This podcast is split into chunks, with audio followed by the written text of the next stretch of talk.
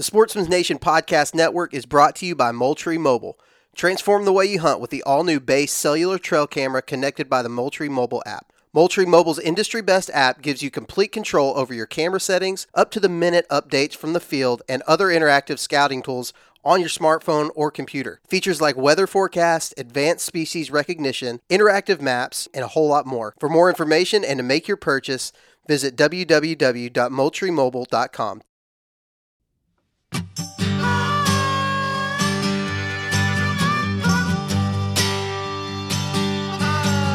Welcome to the How to Hunt Deer podcast. This podcast series was designed to educate those who are interested in becoming deer hunters or brushing up on the skills essential for success. We cover a variety of topics that will help you become more confident and successful in the field while hunting deer. In this episode of the How to Hunt Deer podcast, I catch up with Greg Litzinger to hear what he keys in on when map scouting for deer in the big woods and salt marshes on highly pressured public land in New Jersey and Pennsylvania. All the competition means Greg needs every edge he can get to seal the deal on big bucks.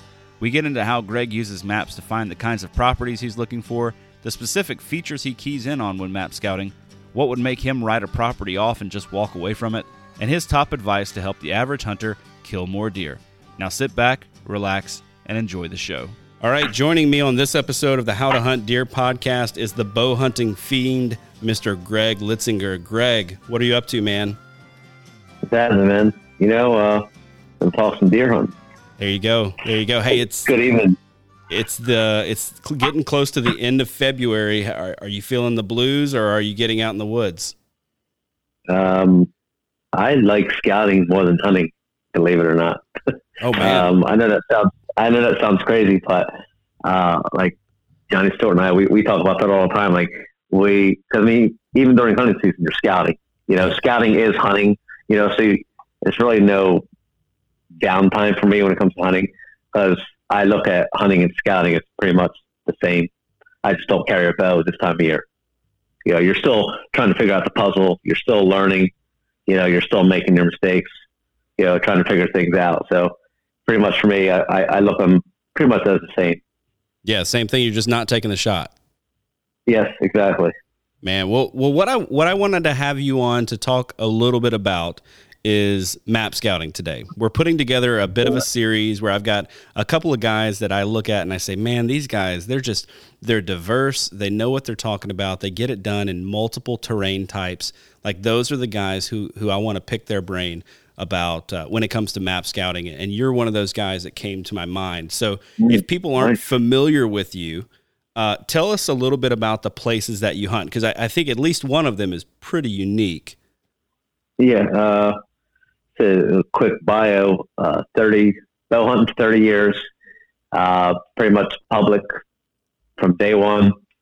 Um, hunt very little private. I have access to it. I don't really hunt it.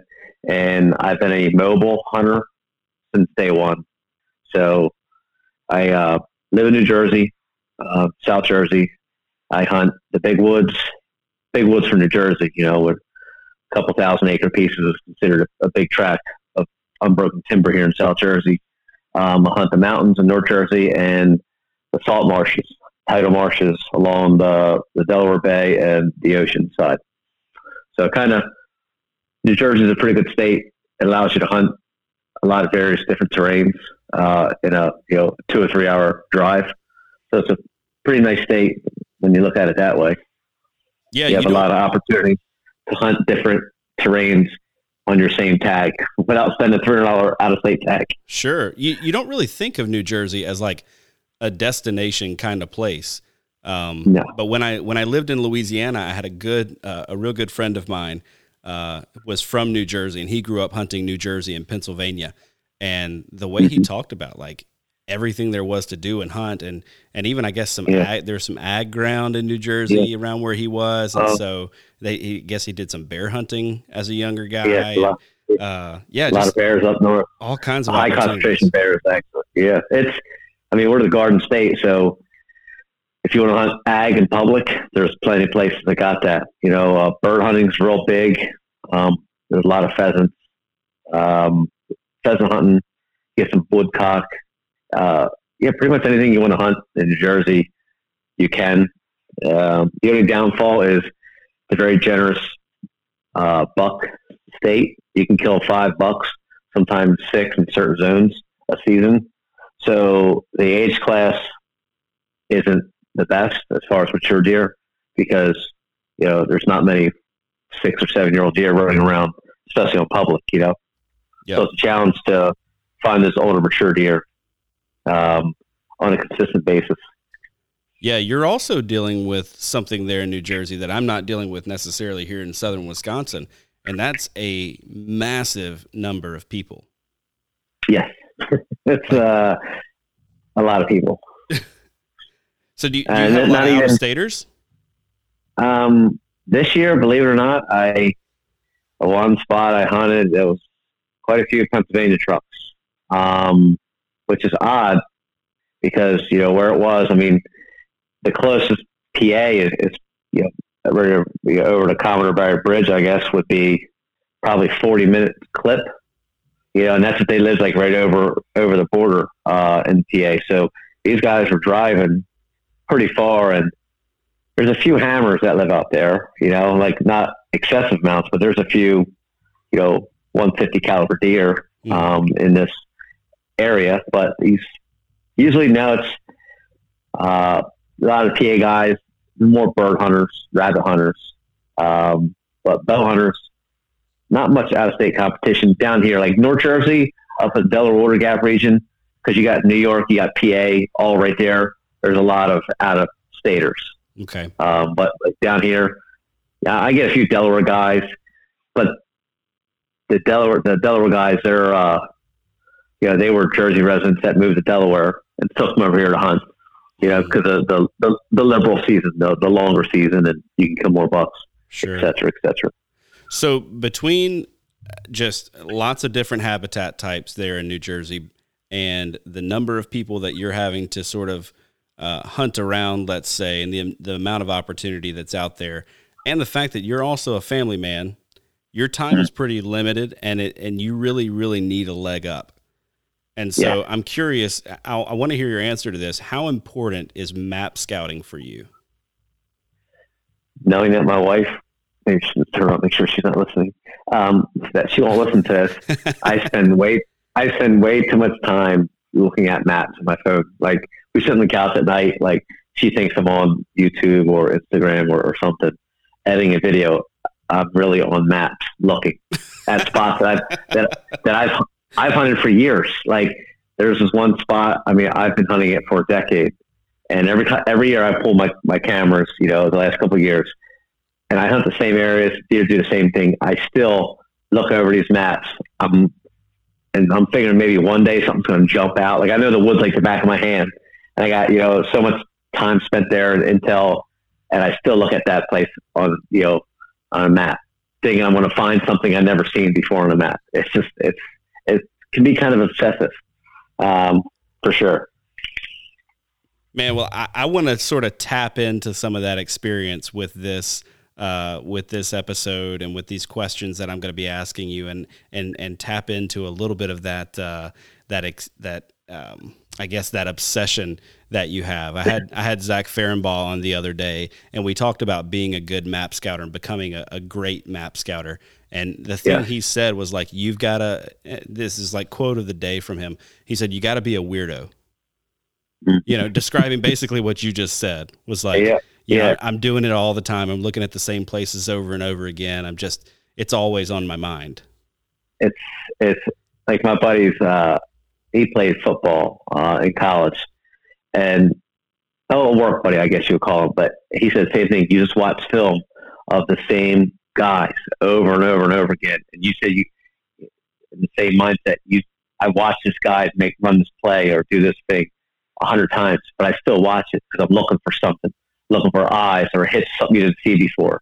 And mm. it's pretty much like the same thing. You just keep searching and searching until you know you'll find what you're looking for, or you just keep searching and probably never find it. Yeah.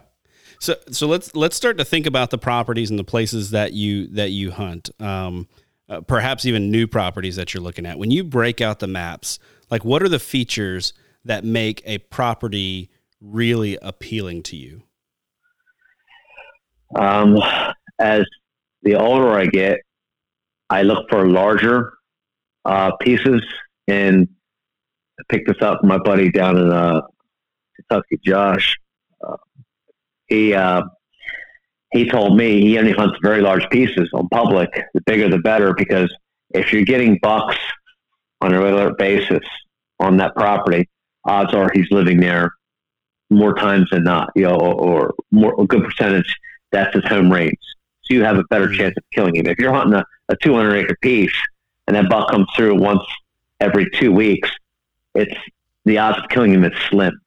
But if you hunt, say, a 5,000 acre piece and he's coming through and you're getting the, you know, two pictures a week of him all over property, well, your odds of killing him are have jumped dramatically. So the, the larger the piece and the more kind of diverse the habitat in that piece, the more I'm kind of drawn to it.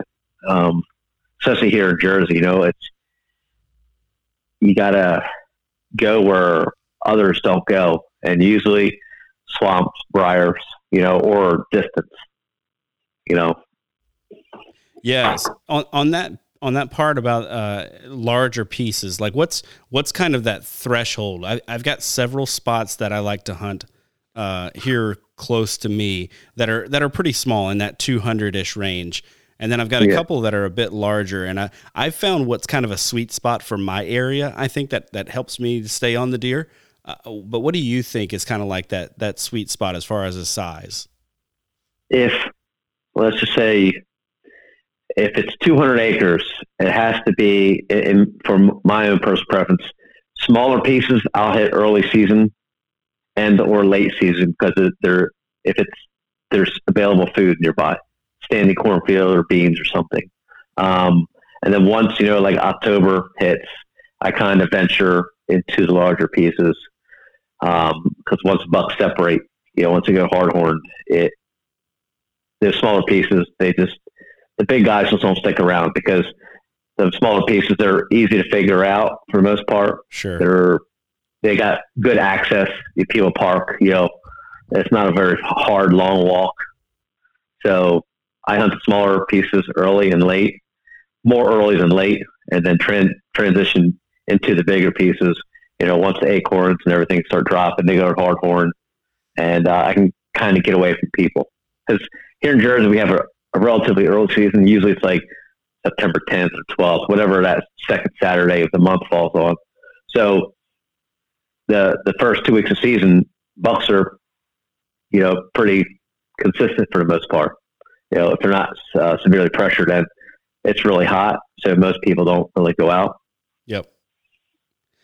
All right. So what you've you've located the pieces, and, and I think you've probably got you've got a lot of uh, experience with some of the places that you hunt. But but assuming that you're maybe breaking down kind of a new piece of property, once you've decided on one, you said, okay, this one's got the diversity that I want to see. It's about the size of the property that I want.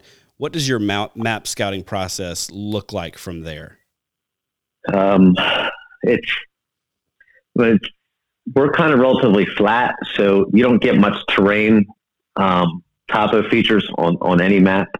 Um, so it's I look for swamps. Um, I look for edges, be it uh, like overgrown field, um, either maybe soybean field, something that's going to funnel deer movement down, you know, in, in a certain direction. Uh, but usually, I mean, I stick to water. Uh, that seems to be where the bigger bucks here in Jersey like to be. So I look for water and swamps, and I look for hard places that are hard to reach. Um, uh, I know here in Jersey, people don't follow the rules. Uh, no, no driving down, you know, this road. Everybody drives down the road. So you, I kind of look at it uh, where the parking is, where access is, and I try and find a an area that it's either going to be overlooked by somebody's going to. I want to drive to the center of the property. Well, they're missing, the, you know, they're driving past all the good spots. Mm. So I kind of think about where hunters would be, would go, and you know, I kind of go from there and then I'll do like a drive by, you know, or, a quick scout and knock some things off the list. And if things kind of go well, like all right, I feel this spot, I found a big rub or big tracks, I'll kind of dive into the map um, a little more extensively. I don't like new, new me personally on new properties. I don't over obsess, obsess overly, overly obsess on. There we go. That's the word I'm looking for. Because if I'm not going to hunt it, I don't want to spend 20 hours looking at maps for a spot I'm not going to hunt. So I do like a quick look for water, you know, uh, maybe a canoe access or something, and then I want to get boots on the ground. And if I don't see what I want, I'm pulling the plug and going somewhere else. Gotcha. Um, okay. All right. So you're you're kind of starting out from a perspective of I want to eliminate this property or I want to eliminate as much of this property as I can. Yes. Yeah, because you, I mean, we're all. I mean, like I was saying, I'm, I'm guilty of looking over maps that that I know of. But if I'm going to hunt a property where I think something might be, if I walk that property like a speed scouting session, and if I don't find any big rubs or I find like a lot of human sign or or something, I'm not going to waste my time there because the odds of seeing what I want to shoot, uh, it's it's not good. You know, outside of the ruts, I guess you know where those, where those luck sits. So I'm kind of looking for seclusion and and big buck sign. And if I don't find that, then I want to just hit another piece of that property and, and do the same thing. Okay. I, uh, let, and then once, oh, go ahead. Sorry. No, you're good. Go ahead. Uh, yeah, you know, you can just not, you know, time, like I said, time's limited for everybody. So if you're hunting an area where there's no big bucks and you want to shoot a big buck, well, it, it's not going to go well for you. You know, it's going to be a frustrating endeavor. Sure. Sure. So when you're when you're getting to these places and you're saying if I'm not seeing what I want to see, um, yeah. maybe go into that just a little bit because I think that can differ by yeah. different people's property. So um, you know, as I've hunted a bit in the south and then hunted here in southern Wisconsin where I now live, um, the amount of sign that I'm looking for here is drastically different than it was in Louisiana, yeah. and is drastically different than it was when I hunted in Alabama. Like I'm just, uh, like, I can imagine. It's night and day difference. Yeah. Uh, so, um, what does that look like for you? For me, it's it's big rubs, and by big, I don't necessarily mean the, the size of the tree.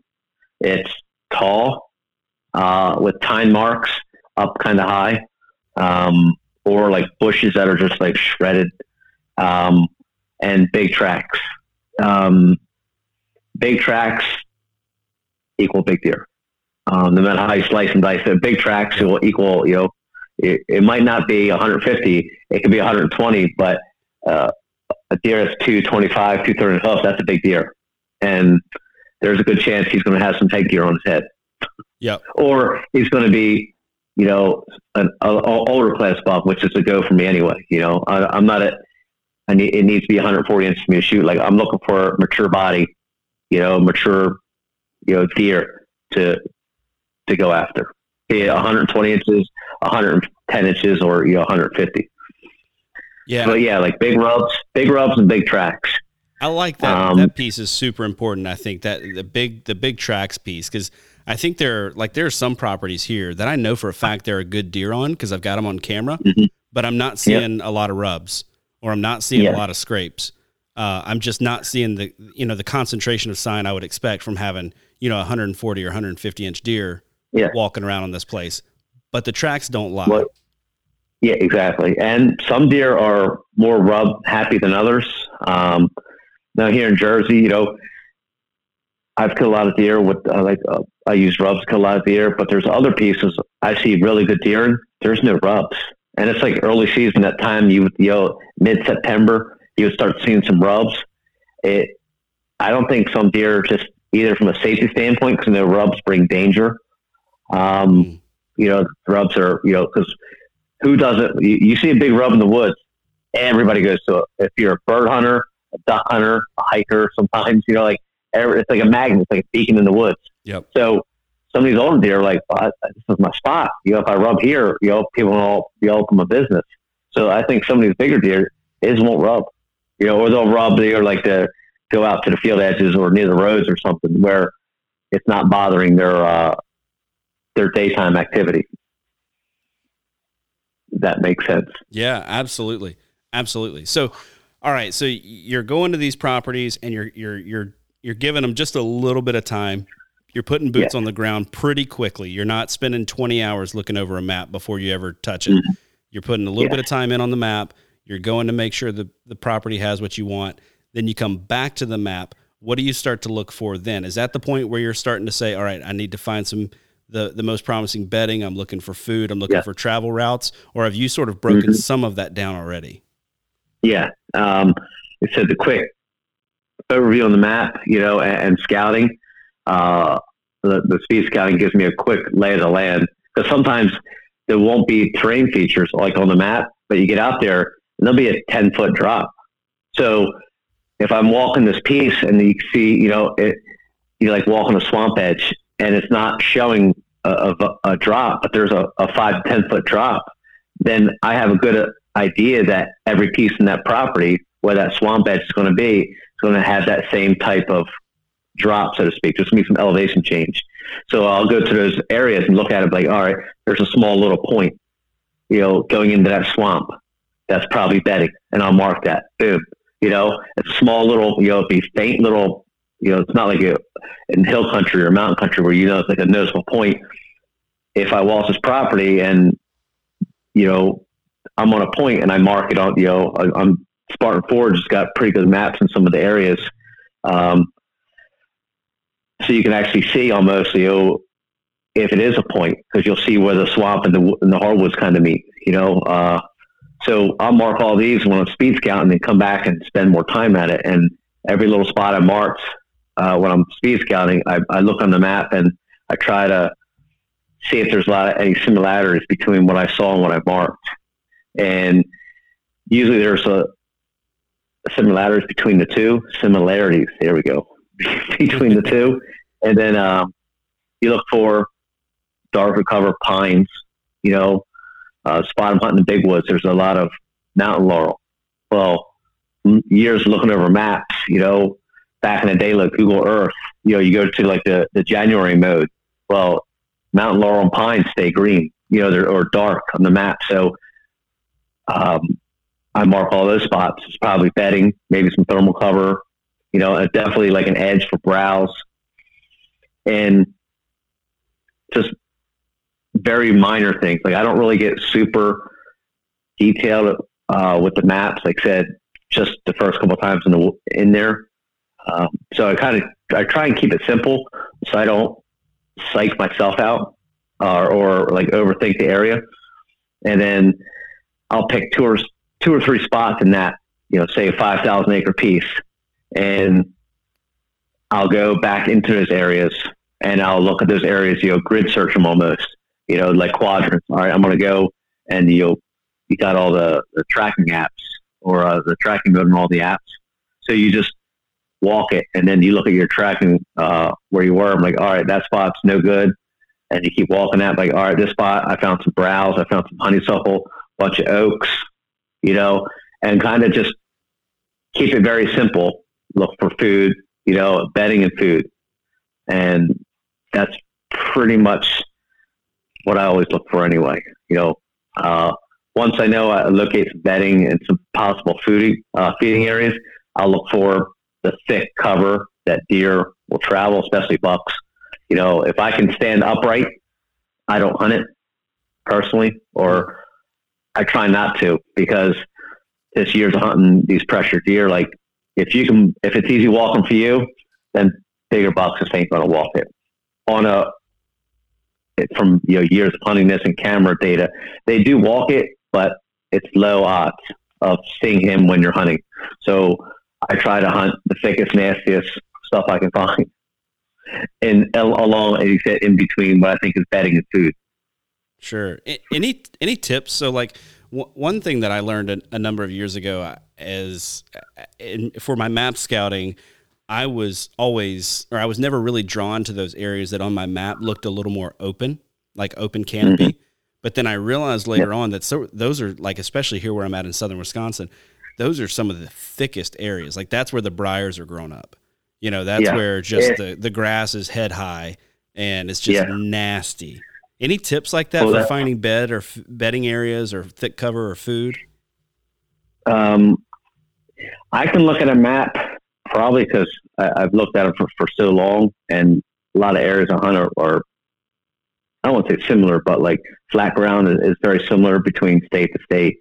But as far as like a beginner tip is, hmm, you got to spend a lot of time in that property, uh, especially in this time of year. If you can spend an hour or two and walk that property and get a feel for it, because um, sometimes maps don't show everything that you need to see, and you know, I, I I'm still like probably because I'm older. Like I do, I I still spend a lot of time scouting like boots on you know burning boot leather.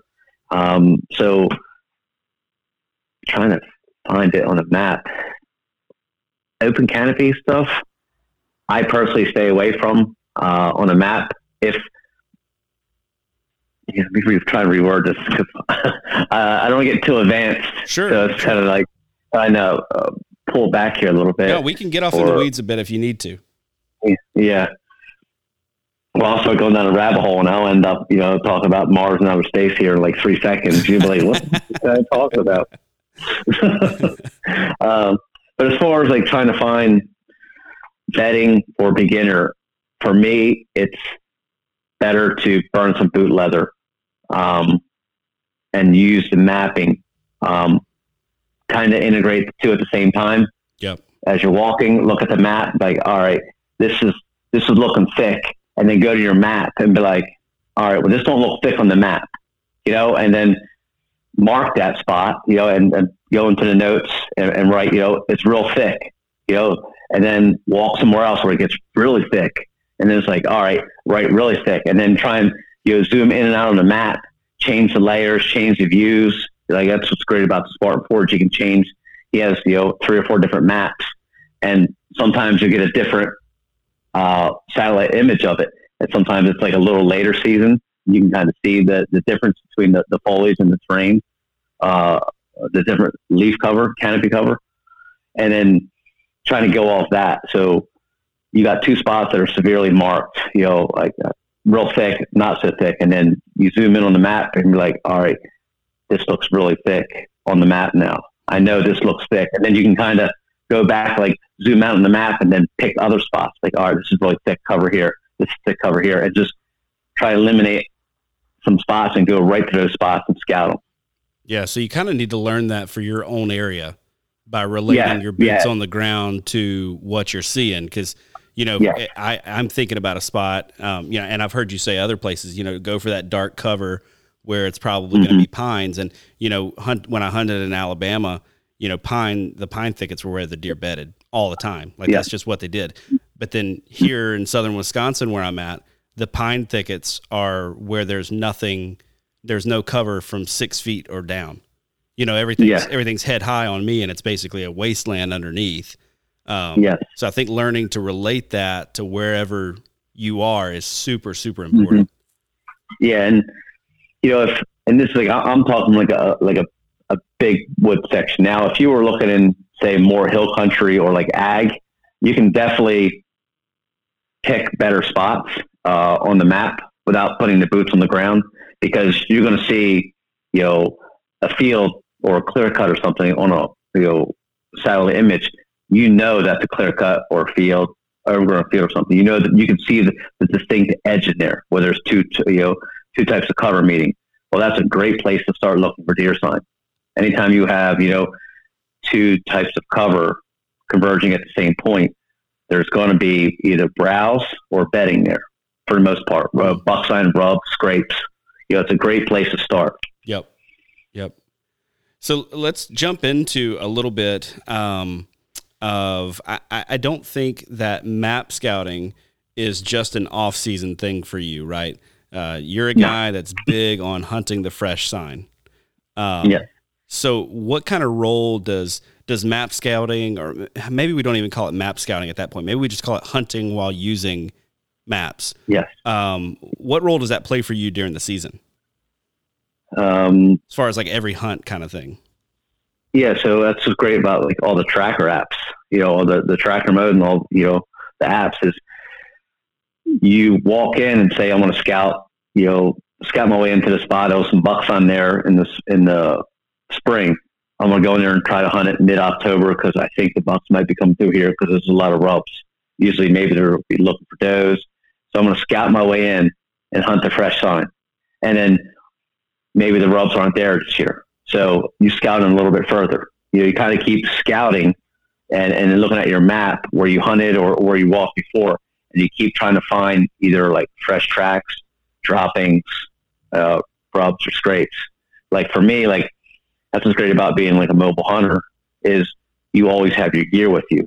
Because you know uh, like last year I was going into a spot I was like I gotta I gotta go deep. And halfway through I found a massive scrape big tracks big rubs. And I'm I actually walked past it. I'm like what are you an idiot? Like because acorns are dropping. Like I, I you know I kind of went way past the scrape. I came back you know set up in a tree and I was covered up in bucks I had two bucks fighting underneath my tree you know, if I would have walked past that because I was being stubborn and not hunting the fresh sign, I would have missed all that stuff. You know. Yeah. So having the ability to have all your gear with you, I think, is important if you're hunting fresh sign. Yeah. If you're hunting like pre-hung sets, you better have a lot of pre-hung sets. Sure. Because if the sign, if the sign's not there, which that maybe that buck that laid down sign got killed, or maybe there somebody put a ladder stand, you know, or a ground blind six yards away, cutting the deer off, and they, and they kind of change their pattern. So the ability to hunt fresh sign with all your gear, you know, um, is important. And that's what's great about, like I said, all the, the tracking information on your phone, you know, whatever you're using, you know, GPS or your phone, like you know exactly where you were and you can data log all your stuff. So mapping while you're scouting and hunting, it's, it, it really goes kind of hand in hand, in my opinion. Yeah, for sure. And you're you're a saddle guy, right? Yes. How and that is when uh, did you make that switch? Um, I used to have an old Lone Wolf Assassin full body harness and platform. Oh yeah. that platform, and uh, ten years, twelve years ago, and I overpaid for it. I mean, on Archer Talk, man, that guy rates me on that price, man. But I hunted out of my buddies, and I loved it. I was like, I need this because sometimes in the salt marsh, I'm already you know five foot off the ground, and I'm hunting the last two hours of light. It's perfect. I can stand up for two hours. Yep. You know. So I bought that, and then I bought a tree saddle. What's, that one that came out? That's a big, huge diaper. Um, was it tree saddle? Is it, I forget what it's called. Trophy line. Yeah. Oh yeah, the The- old the trophy tree lines. satellite. Yep. Yeah. Like I bought that thing. I hated that thing. It was awful.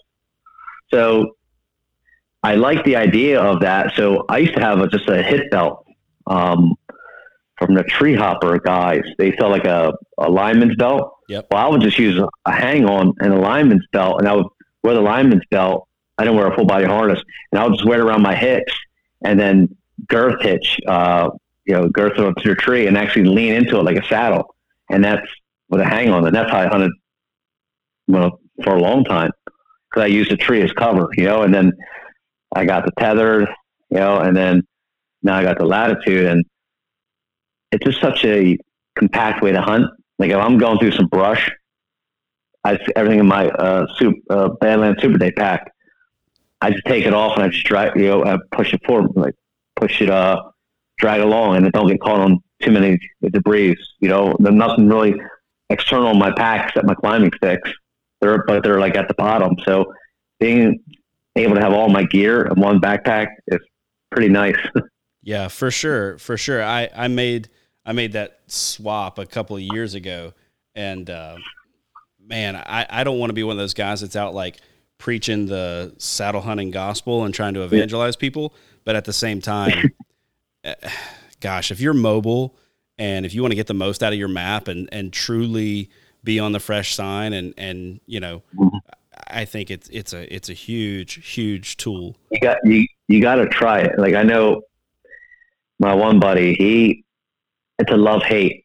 He hates it more than he loves it, and I, I just for me it was like the transition because like I said the, way I hunted for a long time, it was a easy transition. You know, it wasn't that difficult, and then each year I get better at making it more comfortable. You know, like this year I made a few changes, how I set it up and where I put the tether, and I'm like yeah, I went to the Ring of Steps, a few other things. So it made hunting more enjoyable. Um, and I could sit still for a lot longer. Yep. Yep. You which know, is a, a bonus. It is. You know, one thing that it did for me, it removed that whole tendency where if I lugged a tree stand into the woods, you better believe I'm climbing a tree. I did all the work to get this thing back here. I'm putting this thing in a freaking tree. Right? Yeah. But with a saddle, I'm okay. You know, I've had hunts now because I'm I'm not settling for for sign that's not fresh. I've had I've had yeah. times I never set up. Or I've had times that. I get there, you know, with 15 or 20 minutes of shooting light left and I'm like, okay, this is the spot. But 20 minutes here is better than two hours in a yep. spot that's not good, and I'll sit on the ground with a saddle because yep. I don't feel that same level of obligation to get yep. up into a tree because I'm not hauling a 15 pound climber or 20 pound climber anymore. Yeah, I uh, I think I had four sits this year where I went into the big woods and like the the wind was saying it's going to blow out of the north or northwest. You get to the, the trail, you know, the trailhead, I guess you would call it. It's blowing north northwest. I get in there and it's blowing like east so I go I still you know scout my way all the way into these spots, and then like I end up just scouting my way back to truck, come home. Because it's like if the buck is in there, it's blowing east. Like if I get any closer, I'm just gonna blow it out. Mm. You know. Yep. Uh, and blow him out. So it's like I'm not gonna waste a sit sitting in a, in a, a location that's just not good. You know, especially like if there again, I'm not necessarily hunting. You know, per se, but I am scouting, which is hunting. So I'm still learning the piece of wood, even though I'm not actually, and I, I'm gotten pretty good at still hunting, you know, too, where the wind's wrong. I'll go to a spot. I'm like, well, let me just cut this wind and try and head up this way and see if I can find some fresh sign where I never knew existed, you know, and I pull out the maps and I'm like, all right, this looks like some dark cover over here. Let me get on the south side of this, you know, and see what happens. Yeah, yeah, man. That's what's good. Like, like the the mapping software at your fingertips yep. is if things don't go right, you can literally pull your map up and be like, all right, I was going to hunt here because there's an edge, but the wind's wrong. Can I get on the other side? Because the wind's going to be better on that side, you know. And maybe you never hunted over there, but with the mapping software, you can you know navigate like, all right, I'm going to go 150 yards up here. I'm going to cross right here, you know, and you can actually map out your how you want to get there. So you have you're, you're cutting the best wind for yourself, you know, without blowing out the area. So that's another way to, like I said, to use mapping software is, you know, oh, sorry, my cat, he's getting good nuts over here. Looking crazy. That's someone bringing a mouse. Did you?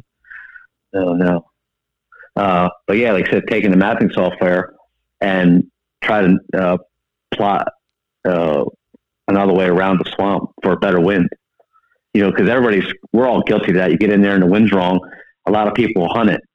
Well, that's a terrible idea if you're trying to shoot a mature deer. Yep. You know, or any or even even a, a doe group. If you hunt the wrong wind on a doe group, they're going to bust you, blow, and they're going to keep blowing and pretty much just ruin everybody's hunting. You know, a three square mile radius. Um, yeah. because they're going to yeah. keep blowing for you know an hour straight. standing there looking at you at 60 yards too. Yeah. Like yeah. not even not even uh, running off, just just yeah. messing you up. Stomping their feet. You're like, oh, just go away.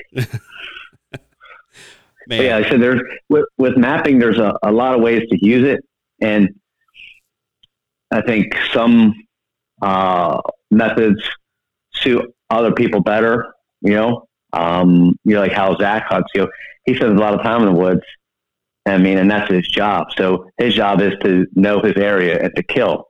So he's going to obsess over the maps because, well, that's his job. Like I'm going to obsess over maps because I, I enjoy it. I'm not a, a, a, geeky, nerdy, techie kind of guy. I just enjoy looking at the map, trying to figure an area out. Yeah. You know, like a, a new guy might look at the map and kind of be intimidated or not fully understand all the resources he has at his fingertips. So, like my one buddy, he he uses uh, I forget what what software he's got, but it's a basic software. He uses it so old, you know, like it's like 1970s. it's like, dude, like you can take a picture, you can you can screenshot your your tree or screenshot the sign and upload it to the thing. Ah, like he doesn't care to. He just doesn't want to get lost. That's what he likes mapping software for. Sure. So he can get to his truck, you know, and doesn't get lost in the woods. Yep. So there's a lot of different, uh, mm, I guess, ways to use it. Yeah. Yeah. Well, on that point, let let me let me jump into to another another question that I've got for you because there are a lot of different ways to use it, and some guys I think get the most out of their software. Some guys don't, but hey, it's your it's your mapping software. Do what you want to with it. Use it Yeah. to hunt. You know that's the big thing. Just use it to mm-hmm. use it to get yourself out there. But are, are there differences in ways that you're looking at this? You know, whatever mapping software you're using. Are, there different ways that you're looking at it, or different things that you're looking for? Let's say you're heading into a property uh, early season as opposed to the October lull, as opposed to the rut, or as opposed to late season? Like, like does that change the way that you? Um, I, I, does that change the lens through which you view your map? Yes, absolutely. You know, and like I said, there's, like I said, uh, what's great about, like said, the Spartan Forge um, app is you can throttle through different maps, and you go through like two or three maps. I forget, there might be like five maps total, but one or two of those maps is going to give you a different view of the woods, and sometimes it's like a late season view, and sometimes it's an early season view. You know, and you can see different. Um, features, aerial features that are, that are aren't present in some other uh, maps.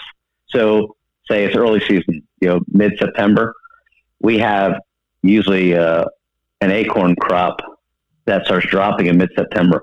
If I know there's an area with acorns, like in, in a, look at the map, like all right, I know there are oak trees here, you know, and I know what the foliage looks like here, you know, what the oak trees look like, then I can kind of take that same mindset uh, and then use it in another piece of property or, or different property altogether. You know, so I'm going to an area early season. If I know there's might be some oaks, I'm going to go in there and look for fresh acorns. Yep. And some mapping softwares are better than others with that, you know, or you go old school with just Google Earth and you can look at, you know, you can find different areas where the oaks are.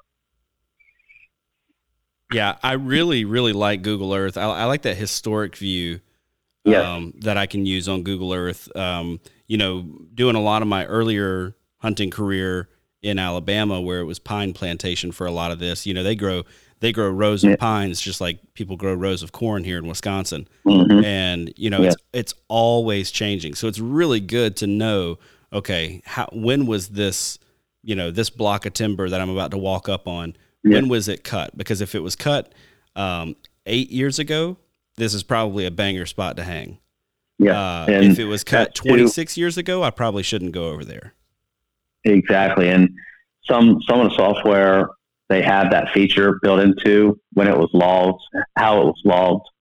Um, so there is good resources with the different uh, mapping softwares out there. And like I, I hunt with a well, I don't say I hunt with them. I know a few guys. They have every mapping software out there.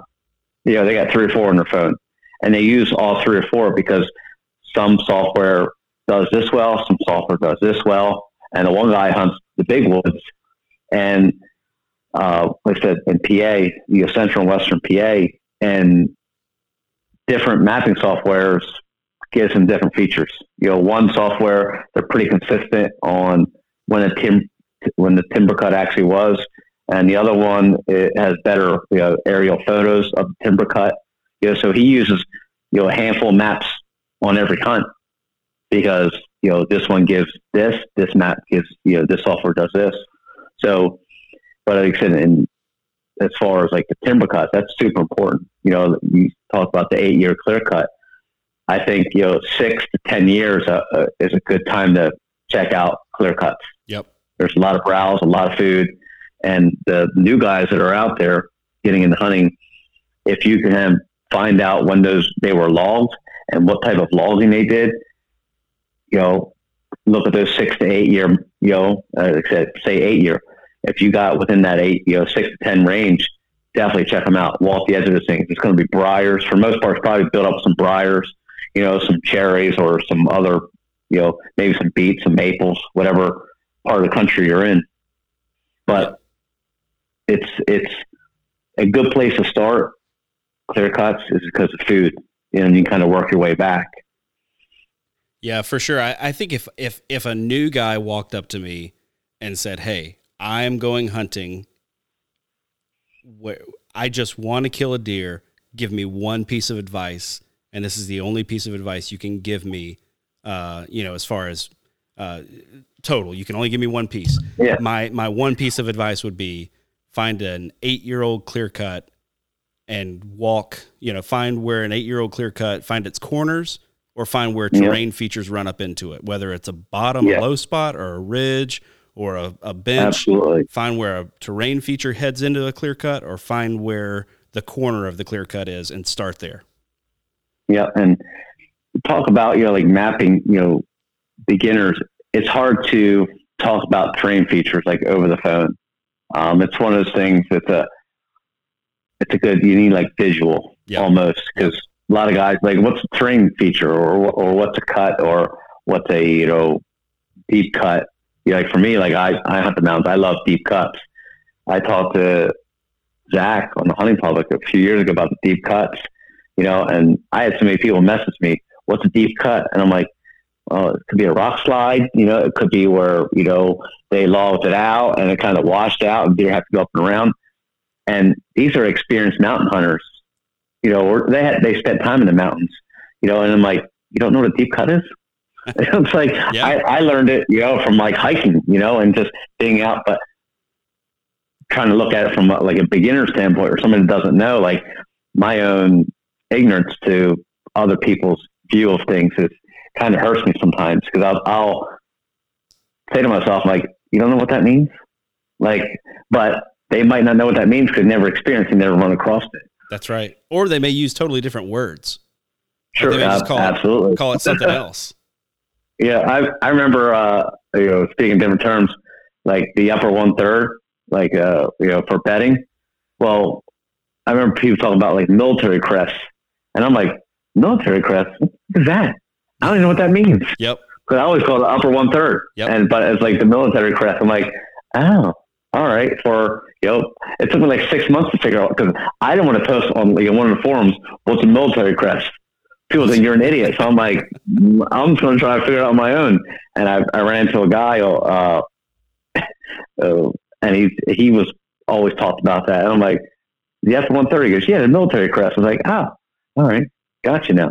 You know, Yeah, man, and that's that's half the thing that I want to do with this specific podcast. It's it's obviously geared towards guys who are saying I want to get out in the woods, but I'm a new Yeah. hunter. I, I maybe I didn't grow up with a hunting mentor, you know, and I, I want to get some some good solid beginner information. But also, and for those guys who are saying what is what's a military crest, you know, like, like what helping sort of catch up in some of those areas that maybe you just breezed by and you don't Yeah. want to go uh, throw that question up on a forum and be like who are you know, who are you and why are you hunting if you don't know what this is kind of thing Yeah, yeah, and you know, like the new guys, um, you know, the best piece of advice you, you talk about, you can give a new hunter. For me, the best piece of advice I would give a new hunter is look for edge cover, where two or three things kind of meet at the same location.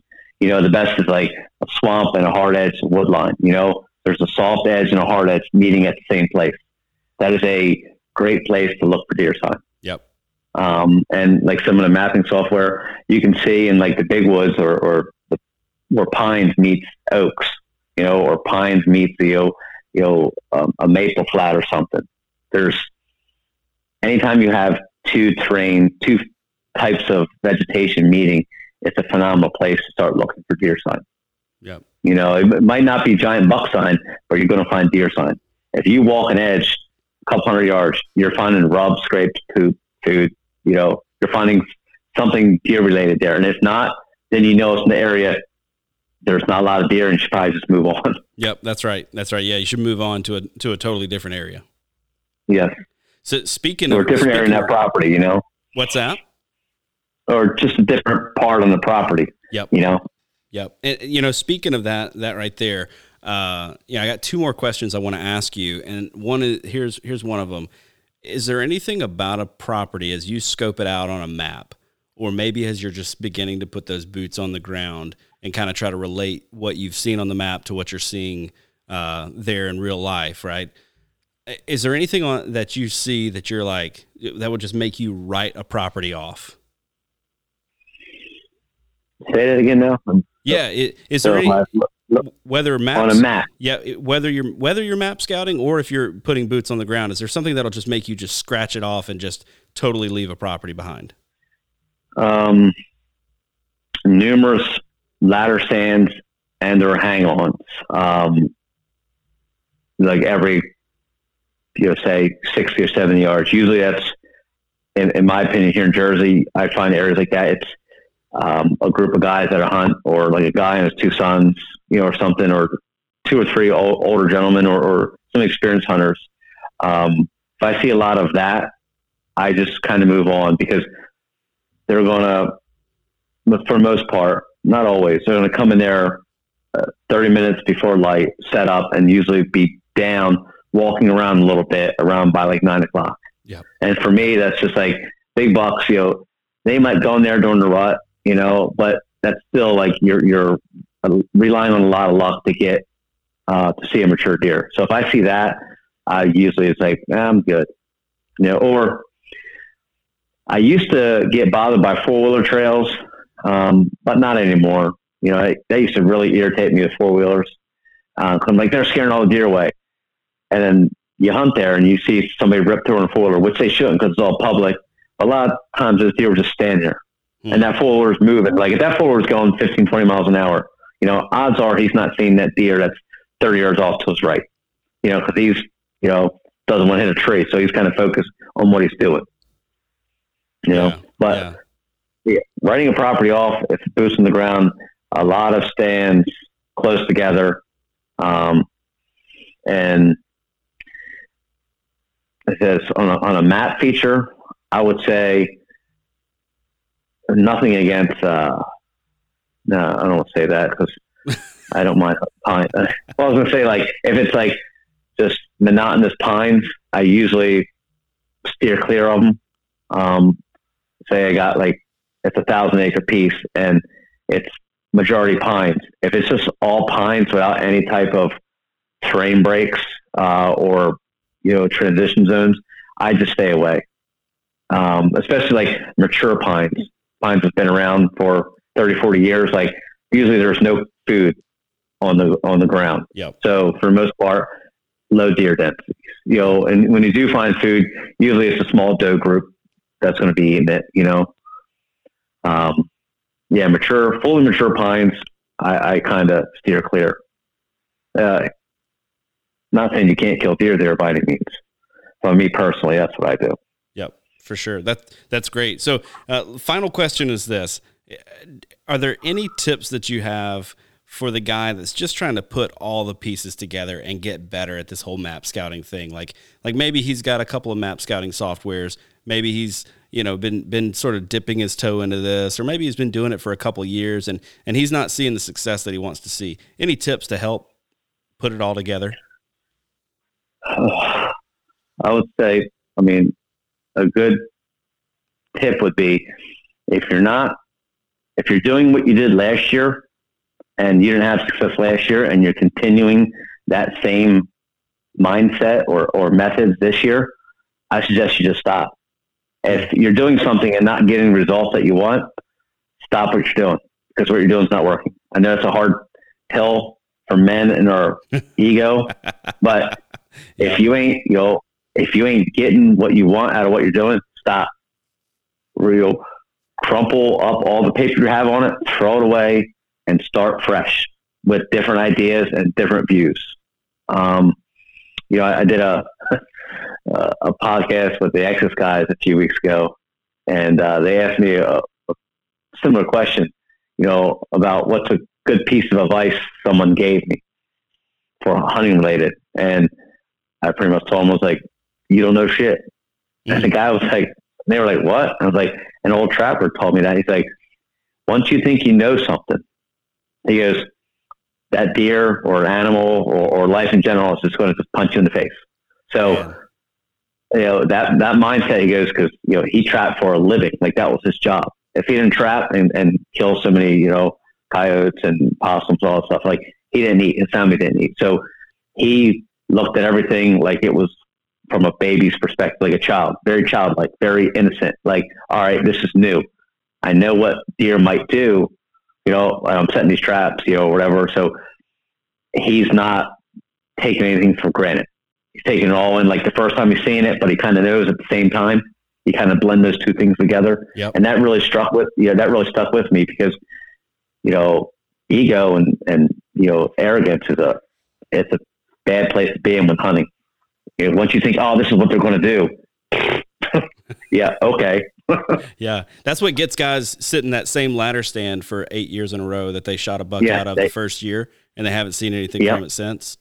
yeah. Um, it, not to talk trash on my dad, but he hunts this one ladder stand. He killed a really good buck there a few years ago. And you'll see buck sightings, but they're few and far between during the rut.